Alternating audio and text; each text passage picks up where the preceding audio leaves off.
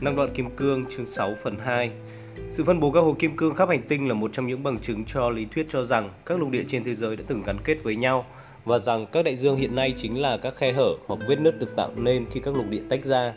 những hố điển hình như nhiều người biết nằm tại Nam Phi. Chẳng hạn, ở đây giữa một số cánh đồng do công ty De Beer Brothers làm chủ, vốn của hai anh em nông dân nhà bia nghèo khó, hố De Beers nổi tiếng được phát hiện cùng với mỏ Kimberley trên chính sở sở hữu đó đã sản xuất ra hàng triệu carat kim cương kể từ khi hai anh em đã bán mảnh đất này với giá rẻ mạt vào năm 1870. Chính mùa này đã cho các các then kim cương De Beer nổi tiếng mượn tên của nó. Đây là một tổ chức mạnh mẽ đã phát triển liên tục, kiểm soát nhiều doanh nghiệp kim cương thô quốc tế trong hơn 100 năm nay. Một sự việc thú vị xảy ra suốt 2 triệu năm, khoảng thời gian để cái độn hình nón được tạo ra bởi sự tuôn tràn của hố kim cương bị san bớt cho nên khi ngang bằng vùng đất xung quanh, mưa, gió và hậu quả của hơi nóng và băng giá dần dần làm mòn cái hình nón ấy. Kim cương thô tách ra khỏi đá xanh hay quặng và bắt đầu đổ vào các ngòi nước rồi vào suối và sông chảy xuống biển Kim cương là một trong những chất nặng nhất trong tất cả các khoáng chất ngang với cả vàng và vì chúng cứng hơn đá thông thường rất nhiều nên có khuynh hướng đào cho chính chúng những hốc nhỏ trong nền đá dưới một con sông.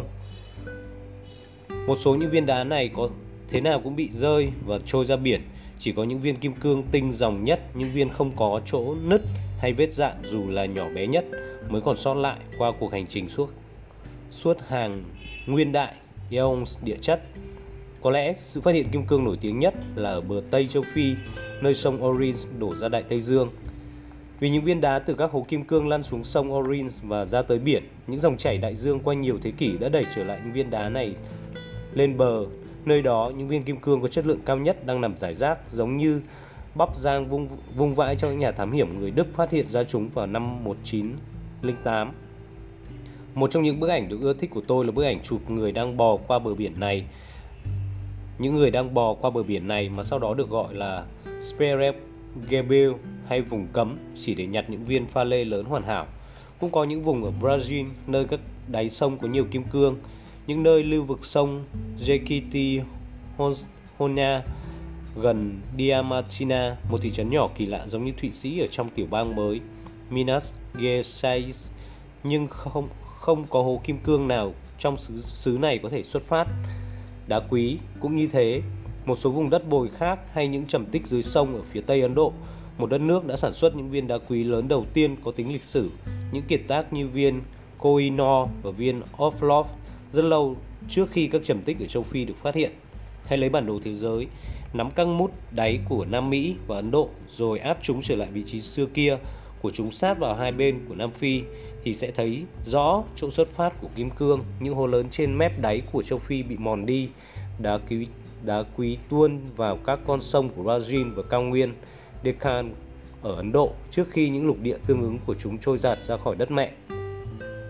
Trong nhiều mặt địa trong nhiều mặt thì địa chất của vùng đất xung quanh các hồ kim cương lớn ở Nam Phi tương tự với vùng đất Siberia và điều này đã được nhà địa chất vĩ đại người Nga là Vladimir So So, Sobolev lưu ý trong suốt những năm mà trò ma mãnh của người Mỹ đã gây khó cho Liên Xô trong việc nhận ra các nguồn cung cấp kim cương ở châu Phi mà họ cần ngành cho ngành công nghiệp. Dưới sự điều khiển của Sobolev, nhiều nhóm nhà địa chất đã được gửi đến vùng băng giá mênh mông của lãnh xuyên, lãnh xuyên Siberia để tìm những hố kim cương. Rủi thay, vào lúc ấy có ít dụng cụ để định vị các hố kim cương theo cách từ trên không hay theo cách các cách khác. Bạn hầu như phải đứng trên đỉnh của một hố kim cương để bảo rằng có đất xanh ở đó và thêm vào những khó khăn của bạn là nó có thể nằm dưới sâu nhiều thước so với lớp đất cũ bình thường vốn đã tích tụ ở đó qua nhiều thế kỷ. Truyền thuyết về doanh nghiệp kim cương cho rằng một nhà nữ địa chất đã đi khắp các hoang mạc băng giá của Siberia để tìm những hố kim cương ước mơ của Sobolev. Điều kỳ diệu đã xảy ra vào một hôm khi ra ngoài săn bắn để xem bà có thể tìm được thịt tươi nhằm tăng khẩu vị cho các đồng chí của bà hay không. Bà nhìn thấy một chuyển động ở đằng xa, một con trồn nhỏ biến mất ở trong bụi cây. Bà nâng súng lên và nhìn thấy con trồn trong ống ngắm của mình. Và may sao bà đã, bà đã, bà đã không bóp cò. Lông của con trồn bị bẩn vì một đốm xanh, đúng là một màu của quặng. Trong một hố kim cương, bà theo dấu vết con trồn đến tận hang ổ của nó, dẫn xuống một cái hố mà sau là một phát hiện lớn đầu tiên về kim cương ở Nga mỏ mia hay mỏ Bình. Hơn 40 năm sau, Nga đã trở, trở thành một trong những lực lượng lớn nhất trong thế giới kim cương với những hố mới trải khắp vùng nội địa rộng lớn của miền Bắc băng giá. Tại đây mọc lên những thành phố của những công nhân mỏ sống trên giàn khoan được nâng cao lên khỏi tầng đất bị đóng băng vĩnh cửu bởi một hệ thống lớn các cọc đóng sâu vào đất băng giá. Các máy điều hòa không khí phải liên tục thổi khí lạnh vào khoảng trống giữa các thành phố này và vùng lãnh nguyên ở bên dưới để tránh cho băng khỏi tan ra và cho thành phố không bị chìm xuống lớp tuyết mềm của bùn đất gần như đóng băng. Khi những viên viên đá Nga bắt đầu tuôn ra các thị trường kim cương trên thế giới, điều này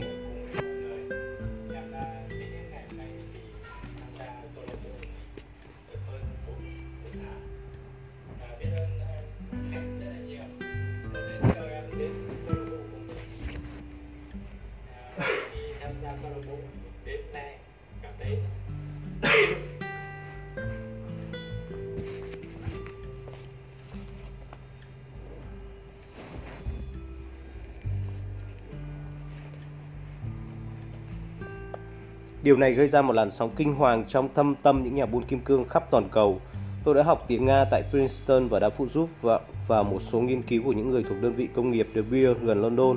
để cố gắng bắt kịp những gì người Nga đã đạt được. Tôi đã tha thiết lưu tâm đến tất cả những gì liên hệ đến kim cương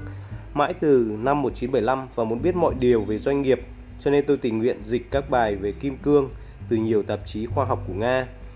Chúng tôi rất lo lắng vì biết người rằng người Nga biết được cách sản xuất một viên kim cương hoàn hảo trong phòng thí nghiệm. Điều này trước đây đã được các nhà khoa học tại công ty General Electric ở Hoa Kỳ đi tiên phong sử dụng những piston lớn kỳ lạ để giữ những mẩu graphite than trì dưới áp lực cao trong những khoảng thời gian dài, đồng thời nung nóng hỗn hợp này đến độ giống như quá trình đang diễn ra sâu dưới lòng đất, như những viên kim cương thực hình thành trong các hố nguyên thủy. May thay, lượng điện cần thiết để giữ cho quá trình này diễn tiến trong khoảng thời gian cần thiết để làm ra một viên kim cương thô một carat cũng ngang với lượng điện cần thiết để thắp sáng một thành phố nhỏ trong nhiều giờ. Tạo ra một viên kim viên đá theo cách này thì tốn kém hơn nhiều so với việc cố gắng lấy nó ra khỏi một đống đất xanh nặng một tấn. Cho nên trí tuệ thông thường bảo rằng sẽ không bao giờ được lời khi chế tạo đá quý ở nhà. Doanh nghiệp kim cương cần phải được an toàn khỏi nguy cơ của hàng giả toàn hảo. Một viên kim cương tổng hợp hay được chế tạo trong phòng thí nghiệm thì hoàn toàn tinh khiết và xinh đẹp như đồ thật. Tuy nhiên, có lẽ là người Nga đã hiểu được cách sản xuất kim cương tổng hợp với giá rẻ. Hình như đây là cách duy nhất để giải thích sự xuất hiện bất ngờ của số lượng lớn nguyên liệu từ Siberia tạo ra một sự kiện quan trọng về việc khai mỏ kim cương. Theo kỹ thuật mà chúng tôi biết đến, một số lượng lớn cần được sử dụng để chế tạo kim cương thô để lấy chúng ra khỏi đất xanh được thực hiện theo cách truyền thống là nghiền vỡ chúng thành đá theo một kích cỡ nhất định, bằng cách sử dụng những bánh, răng cưa lớn. Cũng nên nhớ rằng, những bánh xe này hầu như luôn luôn làm cho những viên kim cương thực sự to, lớn và quý hiếm bị vỡ thành những mảnh nhỏ. Thế rồi quặng tốt được trộn với nước và đổ vào một lượng lớn chất đặc sệt đi qua một mặt bàn rộng có phủ lớp dầu nhão dày như mỡ bôi trục. Ngoài ra, kim cương với cấu trúc nguyên tử hoàn hảo của chúng có xu hướng dính chặt vào bề mặt có bôi mỡ, chứ không như bất cứ khoáng chất nào khác. Hỗn hợp sền sệt của nước và quặng kim cương chạy lộn xộn qua chất mỡ này, nhưng viên kim cương sẽ dính lại và phần còn lại sẽ giặt ra một bên. Sau đó, mỡ bôi trục sẽ được lấy ra khỏi bàn, được dồn vào thùng lớn và được nung thành nung thành chất lỏng để kim cương thô tích tụ dưới đáy. Nhưng chúng tôi biết rằng không thể giữ và chứa lượng nước này tại vùng đất ở mép vùng Bắc Cực. Đơn giản là mỡ sẽ đóng băng, lại, đóng băng lại ngay khi nó tiếp xúc với không khí bên ngoài. Những thông tin chi tiết về công nghiệp kim cương ở Liên Xô vào thời ấy, kim cương đặc biệt cần thiết cho việc sản xuất xe hơi, máy bay, tên lửa, xe tăng, được xem là một bí mật quốc gia và người nào tiết lộ các thông tin này sẽ phải chịu án tử hình Chúng tôi không có cách nào để biết được rằng liệu có những mỏ thực trong hồ tự nhiên dưới lớp băng vùng Siberia và rằng người Nga đã phát triển một phương pháp mới khéo léo để tách kim cương ra khỏi vỏ bọc. Bạn thấy đó, hầu hết các viên kim cương đều tỏa ra một luồng ánh sáng yếu khi được các tia X chiếu vào. Chúng phát hình quang mạnh đến nỗi chỉ cần ánh sáng mặt trời cũng khiến chúng nổi bật. Do đó gây ra cái huyền thoại về một viên kim cương xanh trắng. Quặng đã nghiền vỡ được trải ra trên một cái bàn có đục nhiều lỗ nhỏ mỗi lỗ đều có một luồng không khí lạnh ở phía dưới các tia X đi qua quặng theo từng đợt và các máy cảm ứng phát hiện những viên đá phát sáng. Tiếp theo là sử dụng một trong những vòi phun khí làm nảy viên đá vào gọn trong một cái thùng đặc biệt. Thùng này sẽ có một khay thủy tinh ở dưới đáy để thu gom kim cương. Dĩ nhiên, có một cái khóa rất tốt để giữ cái khay lại và có một người bảo vệ ngồi gần đó để giữ an toàn. Không biết đến sự phát triển này, các nhà kim cương thạo tin rất sợ rằng người Nga đã gây nên một sự bứt phá trong việc tạo ra những số lượng lớn kim cương nhân tạo. Điều này chúng tôi biết rất có thể tạo ra của cải mà trong ngành kim cương chúng tôi gọi là phần dôi ra overhang. Phần dôi ra là một biểu từ thường dùng để miêu tả tổng số kim cương được đánh bóng đã được tích lũy trên thế giới, đặc biệt là trong khoảng 60 năm vừa qua, khi tầng lớp trung lưu của các nước phát triển có tiền cần mua một chiếc nhẫn kim cương trong các dịp đính hôn, khi phát hiện những hồ kim cương mới có thể khai thác được ở khắp thế giới, đảm bảo các nguồn cung cấp được gia tăng cho kịp với sự phát triển của tầng lớp trung lưu này. Hãy nghĩ về điều đó. Một khi kim cương đã được lấy ra từ đất xanh và được chế tạo thành một viên đá lóng lánh với 58 mặt rực rỡ, vị trí của nó trong phả hệ được đảm bảo, không ai từ bỏ một viên kim cương. Nó được truyền từ thế hệ này sang thế hệ khác với tình yêu và sự chăm chút. Những viên đá quý có thể được gắn vào những chiếc nhẫn hay dây chuyền đeo cổ khác nhau hay vào các mẫu đồ trang sức khác khi thời trang thay đổi và rồi được trao cho con gái hay cháu gái là những vật cứng nhất trong vũ trụ, kim cương có khuynh hướng vẫn tồn tại hầu như mãi mãi. Các nhà thông thái Tây Tạng nói đùa rằng một viên kim cương là thứ đồ vật mà chẳng chóng thì chảy, sẽ luôn luôn phải ra đi để tìm một người chủ mới sau khi người chủ trước trở về già và chết đi. Kim cương thì mãi mãi, nhưng những người làm chủ nó thì không. Hình như thế,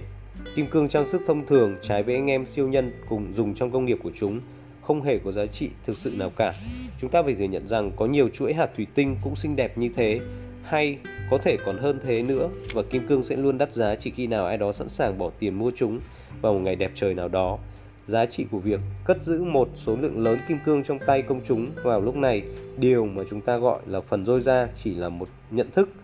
về sự tín nhiệm của người tiêu dùng về giá trị trong tình, tình trạng khan hiếm liên tục của kim cương. Nếu người Nga đã phát hiện phát triển một viên kim cương tổng hợp thực sự không đắt tiền, một viên kim cương được chế tạo trong phòng thí nghiệm, điều này có nghĩa là sự sụp đổ của phần rôi ra một sự đổ dồn những viên kim cương được tích lũy trên thế giới vào thị trường từ các nhóm tư nhân vì họ hoảng sợ và cố đổi chiếc nhẫn của bà nội để lấy ít nhất vài đô la trước khi kim cương trở nên tầm thường như kẹo. Có thể đó là cơn ác mộng của nhà kinh doanh kim cương, điều mà may thay chưa bao giờ thành hiện thực. Bây giờ chúng ta hãy trở lại vấn đề thị trường một vấn đề thực sự nhạy bén trong việc kinh doanh kim cương lẻ. Một công ty như Adin có thể đưa ra hàng ngàn mẫu thiết kế đồ trang sức khác nhau vào bất cứ lúc nào. Mỗi mẫu thiết kế đều có cách sắp xếp kim cương hơi khác nhau, chẳng hạn một viên kim cương một carat ở một bên và những hạt vụn đủ để rắc xung quanh cho món đồ đạt đến giá trị hợp pháp tối thiểu đối với một món đồ 2 carat đã được hoàn thành. Nay bạn không bao giờ biết đơn đặt hàng nào sẽ đến vào bất cứ dịp đặc biệt nào từ một công ty như GC Penny hay, hay Macy, hai trong số những khách hàng lớn của chúng tôi. Công ty nào đó như Penny có thể đột ngột đặt một ngàn vòng đeo tay vừa được miêu tả và yêu cầu phải được đưa vào kho trong vòng khoảng 15 ngày. Những khách hàng đơn vị kim cương của công ty liền khởi đầu một trò chơi bài poker tế nhị, một kiểu chơi gà, một trò chơi phổ biến ở thị trấn quê tôi khi tôi còn là một đứa trẻ mười mấy tuổi. Hai đứa nhóc khùng điên ngồi trên hai chiếc xe chạy hết tốc độ, thi nhau vượt lên cho đến khi một đứa sởn ra gà và bỏ cuộc. Chúng tôi phải tạo tạo cho thị trường cái ấn tượng rằng chúng tôi chẳng cần đá quý chút nào hoặc không cần chúng lắm thì giá mới không nhảy vọt một cách đột biến, còn thị trường phải giữ lại các nguồn cung cấp cho đến khi nó chắc chắn rằng chúng tôi đang hết sức cần và sẽ trả với giá cao nhất để lấy được hàng hôm nay. Nếu một bên chờ khá lâu, mặc dù trò chơi đã chấm dứt, kim cương sẽ trở lại vô giá trị vì đơn hàng đã được thực hiện hoặc vì giá bán đã quá đắt và không thể mua được. Ngày nay với tất cả các biểu kiểu đồ trang sức khác nhau mà một công ty kim cương phải chào hàng dành cho khách hàng, nó hoàn toàn không thể dự trữ nhiều kim cương mà bạn có thể cần vào bất cứ lúc nào. Ngày hôm qua, công ty có thể không cần một viên đá lẻ thuộc những kích cỡ và chất lượng đặc biệt mà cái vòng đeo đeo tay đòi hỏi. Giờ đây là một thông báo khẩn. Chúng tôi cần khoảng 20.000 viên. Số lượng này không bao giờ có sẵn tại bất cứ thị trường bán lẻ nào trên thế giới. Chúng tôi sẽ phải thông báo cho người cha của chúng tôi người của chúng tôi trên khắp địa cầu để bắt đầu lặng lẽ thu thập những túi hàng lớn trước khi lộ rõ rằng chúng tôi cần những viên kim cương đặc biệt này. Nếu như vậy thì giá trị sẽ nhảy vọt lên, trong khi chúng tôi đã cam kết với công ty Penny một giá cố định đối với món đồ trang sức này, không còn chỗ nào để tăng giá với họ. Đấy là ví dụ rất xác thực về sức mạnh của năng lực tiềm tàng và về những dấu ấn tâm linh. Tôi đã nhìn thấy nó cả ngàn lần và bạn có thể tin rằng nó là xác thực. Một người New York tên là Kishan rất nhạy cảm về đơn đặt hàng. Ông có thể gọi một cuộc điện thoại tới một nhà buôn, đặc biệt trong hàng tá các nhà buôn với một văn phòng trong thành phố. Một cách trùng hợp, văn phòng này vừa nhận được lô hàng lớn những viên đá đặc biệt này từ chi nhánh Hồng Kông. Thật ra người chủ của Antwerp phải trả một khoản thanh toán lớn cho De Beer về lô nguyên liệu ở London vào tuần tới và lô kim hoàn kia ở trên đường 47 vừa gọi bảo rằng lưu lượng tiền mặt chi thu của họ đang kẹt vì họ chưa được hệ thống cửa hàng bách hóa nọ thanh toán. Cho nên thế nào bạn cũng có thể có những viên đá ấy vào chiều nay 2.000 viên với một giá rất hời. Một người mua khác trong thành phố khác trên một lục địa khác, ông bạn Hiru ở Bombay của chúng tôi cũng gọi những cuộc điện thoại. Không có sẵn hàng hóa nào dễ dàng, nhưng những túi nhỏ bắt đầu được đưa vào từ những nhà kinh doanh xung quanh thị trấn trong vài giờ với nhiều nỗ lực và thương lượng khó khăn, ông ta cũng mua cho đủ đơn đặt hàng. Văn phòng của ông ta tại New York đã lỡ chi tiêu phần hầu hết lượng tiền mặt có sẵn cho món hàng dễ mua được, thu vào ở New York dễ mua được, thu vào ở New York và do đó ngoài việc phải nỗ lực nhiều hơn ông ta sẽ phải chờ lâu hơn để thanh toán. Một người mua thứ ba chẳng hạn Yoram ở Tel Aviv khởi đầu bằng vài cuộc điện thoại điện cho những nhà cung cấp thường xuyên của ông. Nhưng sự sai biệt thời gian về mặt quốc tế có nghĩa là các vấn nghĩa là các văn phòng chi nhánh tại New York đã thông báo cho các đối tác ở Israel của họ rằng Adin là một công ty đứng đằng sau đơn đặt hàng những viên đá đặc biệt này. Đột nhiên, giá tăng lên và ông ta càng gọi thì càng tỏ ra cho các nhà buôn bán rằng ông ta cần hàng. Do đó mà gây ra một sự nâng giá khác vì họ có thể ngửi thấy ông ta đã nhận một đơn hàng có ngày giao gấp gáp Sớm muộn thì ông ta cũng phải chịu thua và phải trả giá bất cứ giá nào để lấy được hàng đúng hạn. Do đó người mua số 3 sẽ chịu giá trễ và cao hơn so với đặt hàng, ông ta sẽ bị trả tiền chậm và chúng ta cũng chẳng phải nêu lên điều gì sắp xảy ra cho tiền thưởng. Hàng năm của ông ta, công ty GC Penny gọi điện thoại cho ông chủ offer khi ông này đang ở nhà vào cuối tuần để tìm hiểu tại sao không có chiếc vòng tay nào chuyển đến kho sau chiến dịch quảng cáo đã thực hiện trên khắp đường phố hai ngày rồi. Câu hỏi quan trọng được nêu ra ở đây là do đâu mà có sự khác biệt trong ba thị trường vào một ngày nhất định nào đó? Tại sao văn phòng New York lại thâu hàng quá dễ như vậy? Có phải người mua đã khéo léo hơn không? Có điều gì về chiến thuật mà ông ấy đã sử dụng? Có phải đó chỉ là sự may mắn suông, nguyên lý tiềm của tiềm năng và của dấu ấn tâm linh bảo rằng dứt khoát không phải như vậy? Một thị trường cho một loại hàng hóa trong thành phố nhất định vào một ngày đặc biệt nào đó là một ví dụ khác nữa về một sự việc không tốt cũng không xấu từ phía chính nó. Nếu không phải thế thì mọi người bán và người mua trong thành phố vào ngày ấy sẽ cùng một lúc gặp thuận lợi hay khó khăn trong việc lưu chuyển hàng hóa. Nhưng bạn biết đấy, sự việc không theo như vậy. Một số nhà buôn sẽ bảo rằng đấy là một ngày ok. Đây là cách nói lóng của doanh nghiệp Kim Cương trỏ cho một ngày tốt không thể tin được. Không ai muốn thú nhận với bất cứ người nào khác rằng họ đang thực sự làm tốt. Nếu không thì nội trong tuần mọi người trong thị trấn sẽ tăng giá hàng của họ đối với ông ta một số nhà buôn sẽ nói rằng đấy là ngày tệ nhất trong năm và họ nói đúng. Do đó thị trường thì trung tính hay trong thuật ngữ Phật giáo thì là không. À, nó không tốt cũng không xấu từ phía chính nó, nó chỉ tốt hoặc xấu trong nhận thức của từng người buôn bán kim cương riêng biệt. Các thị trường có tốt lành đối với chúng ta hay không? và cuối ngày hay vào cuối sự nghiệp kinh doanh lâu dài, điều ấy hầu như ngẫu nhiên. Tuy nhiên, sự thật là thị trường có vẻ tốt lành và do đó sẽ tốt lành với bất cứ đối với bất cứ nhà buôn bán nào. Có những dấu ấn tâm thức đúng đắn xuất hiện trong cái tâm thức vào một lúc nhất định nào đó. Hai nhà buôn có thể đang tìm cùng một loại kim cương từ cùng những công ty trong cùng một thị trường nhưng lại có những kết quả hoàn toàn khác nhau. Đấy không phải là do hai giới hạn có giới đó không phải là có hai giới hạn và hai thị trường đang diễn ra trong cùng một thời điểm, cùng một thời gian vào cùng một ngày nhất định. Đấy là hai nhà buôn mỗi người đang bị những dấu ấn có sẵn trong tâm họ, buộc họ nhìn thấy thị trường theo hai cách khác nhau. Một nhà buôn sẽ tìm được các đơn đặt hàng của mình, còn nhà buôn kia thì không. Điều này đưa chúng ta đến toàn bộ cái cốt lõi của cuốn sách này. Chúng ta sử dụng cái sự việc này như thế nào để thành công trong đời sống và trong doanh nghiệp? Câu trả lời rất rõ ràng chúng ta phải suy tìm cho được cái dấu ấn nào là dấu ấn mà chúng ta có thể gieo trong tâm mình để sau này chúng ta nhìn thấy thị trường theo cách chúng ta muốn thuận lợi và điều này chủ yếu tùy thuộc vào sự nắm giữ một trạng thái của tâm, nắm giữ một số tiêu chuẩn về cách ứng xử và biết cách nào để dùng cho được sức mạnh của cái mà chúng ta gọi là một hành động của sự thật. Kết thúc chương 6 Năng đoạn kim cương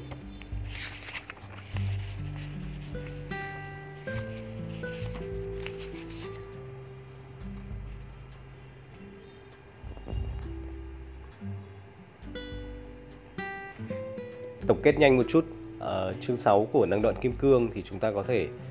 uh, thấy rằng là cái việc mà nguồn cung kim cương uh, giới hạn thông qua cái cách thức để tạo ra một uh, viên kim cương uh, nó làm cho chúng ta bị tiêu tốn rất là nhiều uh, tài nguyên cũng như nguồn lực. Và thậm chí uh, cái ví dụ là tạo một viên kim cương ở trong phòng thí nghiệm thậm chí có thể là chi phí điện năng có thể là tương đương với cung cấp điện cho một thành phố nhỏ, một đến hai thành phố nhỏ. Chính vì thế mà cái việc mà tạo ra một viên kim cương nhân tạo cũng sẽ rất là khó khăn. À, chính vì thế mà giá trị của kim cương thực sẽ luôn luôn là cao hơn rất là nhiều và việc người ta tìm kiếm kim cương à, từ các mỏ sẽ luôn luôn là cái ưu tiên số 1 à, của các quốc gia và ở đây thì có một câu chuyện về kinh doanh rất là hay khi uh, Michael Ross đề cập đến uh, uh, cái hợp đồng của Michael Ross khi mà uh, tạo ra cái viên kim cương uh, khi mà ông ấy nhận được một cái hợp đồng uh, kim cương. Đó chính là uh, để có 20.000 viên kim cương để có thể uh, cung cấp uh, làm nguyên liệu cho việc chế tạo những chiếc vòng cho cho khách hàng. Thì cái con số đấy là một con số không hề có sẵn trên thị trường vậy thì làm sao để có thể là à, mua được đủ số lượng kim cương đó trong một thời gian ngắn mà không để cho à, những cái người bán người ta thấy rằng đây là một cái sự gấp gáp? Thì à, mới đảm bảo được cái giá trị đơn hàng thành công. Bởi vì nếu trong thời gian nếu để cho đối tác biết rằng à, chúng ta đang cần một cái sản phẩm à, cần cái số lượng kim cương à, lớn trong thời gian ngắn như vậy thì các đối tác sẽ đồng loạt tăng giá và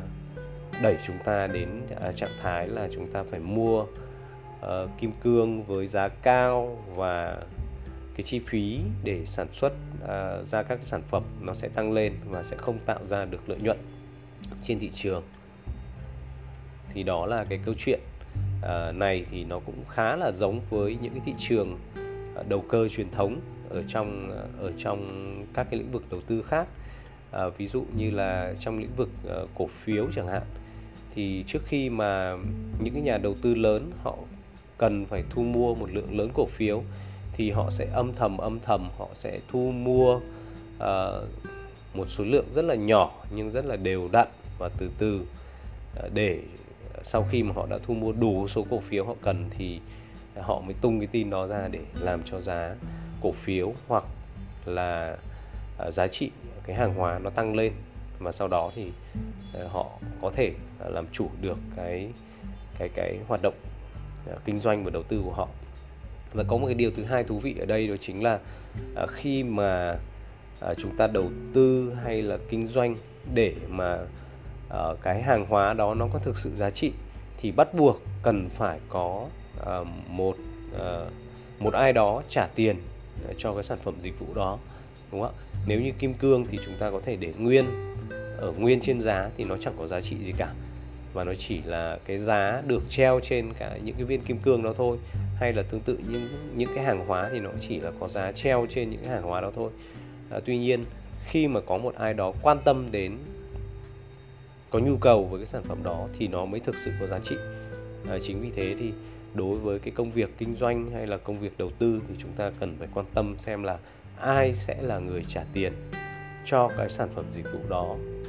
và họ sẽ trả bao nhiêu và họ sẽ trả như thế nào thì nó sẽ quyết định cái giá trị của sản phẩm hàng hóa dịch vụ. Hay nói cách khác bạn chỉ có giá trị khi uh, những cái thứ mà bạn tạo ra nó đang giúp cho một ai đó đạt được một mục đích đạt được mục tiêu gì đó à, đơn giản nhất ở đây là cái công ty khi mà người ta đặt à, à, số lượng lớn à, vòng tay có kim cương thì nó đang phục vụ cho một cái chiến lược marketing của công ty đó. Và cái sản phẩm này là được dùng dựa trên cái nguồn tiền của của nguồn tiền marketing của công ty đó. Và chính uh, nhờ cái nguồn tiền đó nó mới tạo ra uh, cái sự thanh khoản cho thị trường tạo ra sự bùng nổ cho các cái sản phẩm thì đây là một cái key rất là hay trong trong cái chương 6 mà dưới góc nhìn ờ, của một ờ, nhà kinh doanh, dưới góc nhìn của một nhà đầu tư dưới góc nhìn của ờ, một nhà đầu cơ thì chúng ta có thể nhìn thấy được cái bức tranh đó. Nó đang diễn ra ở bên ngoài đời thực, cũng giống như trong bất cứ thị trường nào. Luôn luôn có hoạt động âm thầm thu gom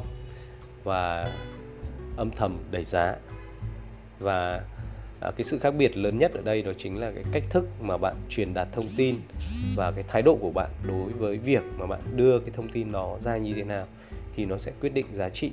của cái sản phẩm của mình. À, nếu như à, bạn thể hiện à, một sự gấp gáp một sự khẩn cấp thì chắc chắn người ta sẽ nâng giá. À, nếu như bạn thể hiện à, nó là một nhu cầu bình thường à, một nhu cầu cần thiết thì bạn vẫn có thể à, tạo ra được à, cái sự tăng trưởng nhất định chính vì vậy mà à, đối với việc kinh doanh kim cương hay đối với việc đầu tư kinh doanh bất cứ một cái sản phẩm nào thì cái yếu tố uh, về thời gian này uh, về cái cách thức mà truyền đạt thông tin nó sẽ quyết định cái sự thành bại của chúng ta rất là nhiều. Và đặc biệt trong cái việc mà đầu tư kinh doanh nếu mà chúng ta muốn xác định chúng ta muốn thu gom uh, một cái sản phẩm hoặc một cái hàng hóa nào đó trong tương lai thì chúng ta hãy làm nó thật sớm và làm thật từ từ và làm thật âm thầm chứ không cần phải phô trương phô diễn ra à, để làm cho uh, những cái nhà buôn hoặc những cái người bán đang nắm giữ cái sản phẩm đó họ biết được thông tin và tăng giá cái sản phẩm. Xin cảm ơn. Đã kết thúc chương 6 năng đoạn kim cương.